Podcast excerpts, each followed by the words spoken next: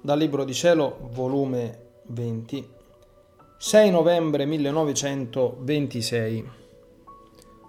Quando sarà compiuta la sua manifestazione, Gesù promette di portarla al cielo, i nuovi apostoli del Fiat. Come chi vive in esso accentra in sé il cielo, il sole e tutto.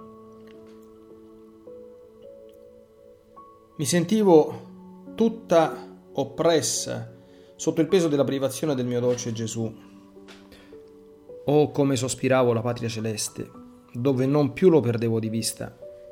Non più sarò sottoposta al duro martirio di sentirmi morire e non morire.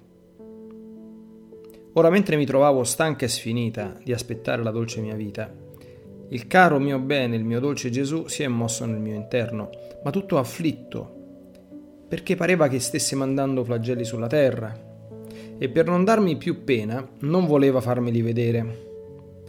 Ma dal modo di vederlo io capivo i flagelli che stava facendo e sospirando mi ha detto,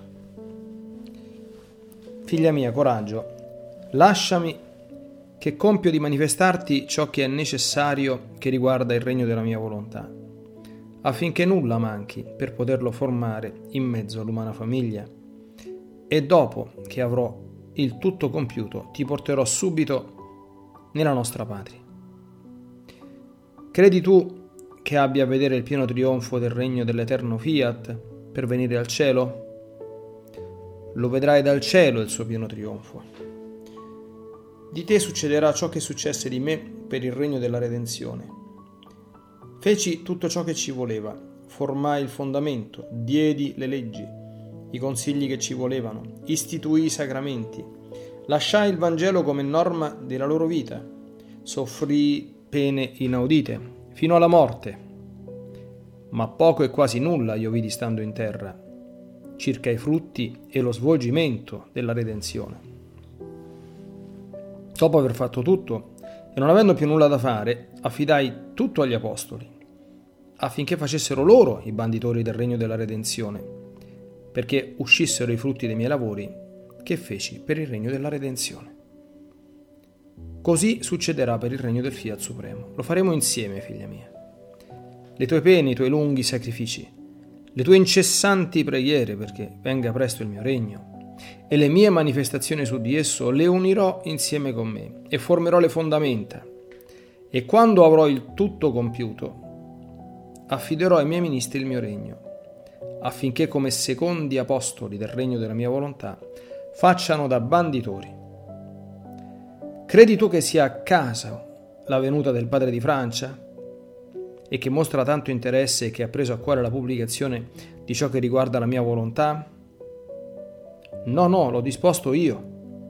È un atto provvidenziale della suprema volontà, che lo vuole come primo apostolo del fiat divino e banditore di esso e siccome si trova fondatore di un'opera, è più facile avvicinare vescovi, sacerdoti e persone, ed anche nel suo stesso istituto, per bandire il regno della mia volontà.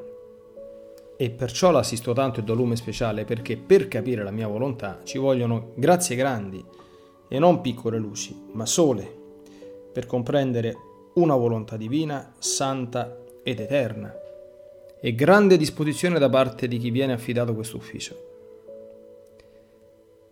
E poi anche la venuta giornaliera del sacerdote l'ho disposta io, perché trovassi subito i primi apostoli del fiat del regno mio, affinché potessero bandire ciò che riguarda il mio eterno volere.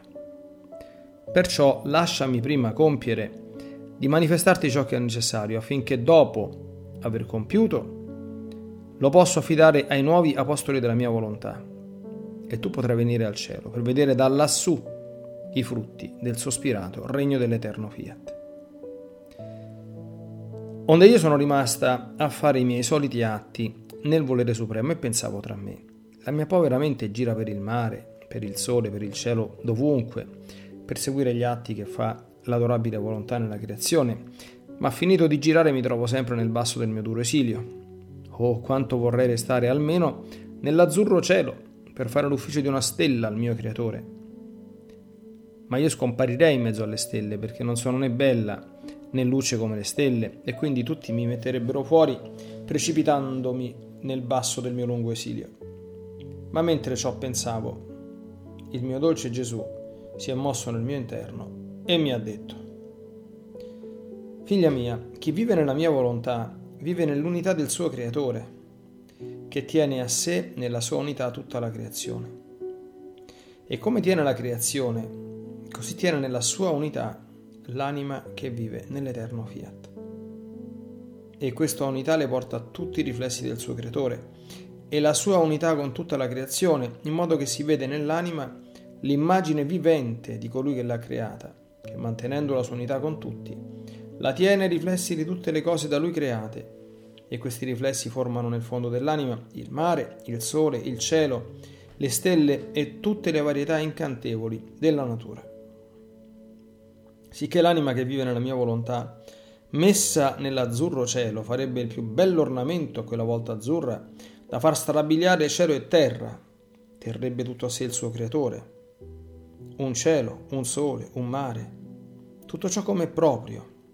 Né le mancherebbe neppure la terra tutta fiorita, il canto dolce degli uccelli, portatore della gioia e della musica armoniosa del loro creatore, perché ogni cosa creata contiene una nota divina.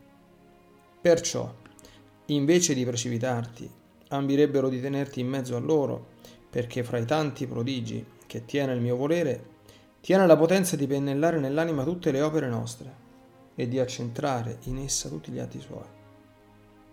Ma non è contenta se non vede nell'anima la sua bellezza, se non trova il suo eco, la sua gioia è tutta se stessa.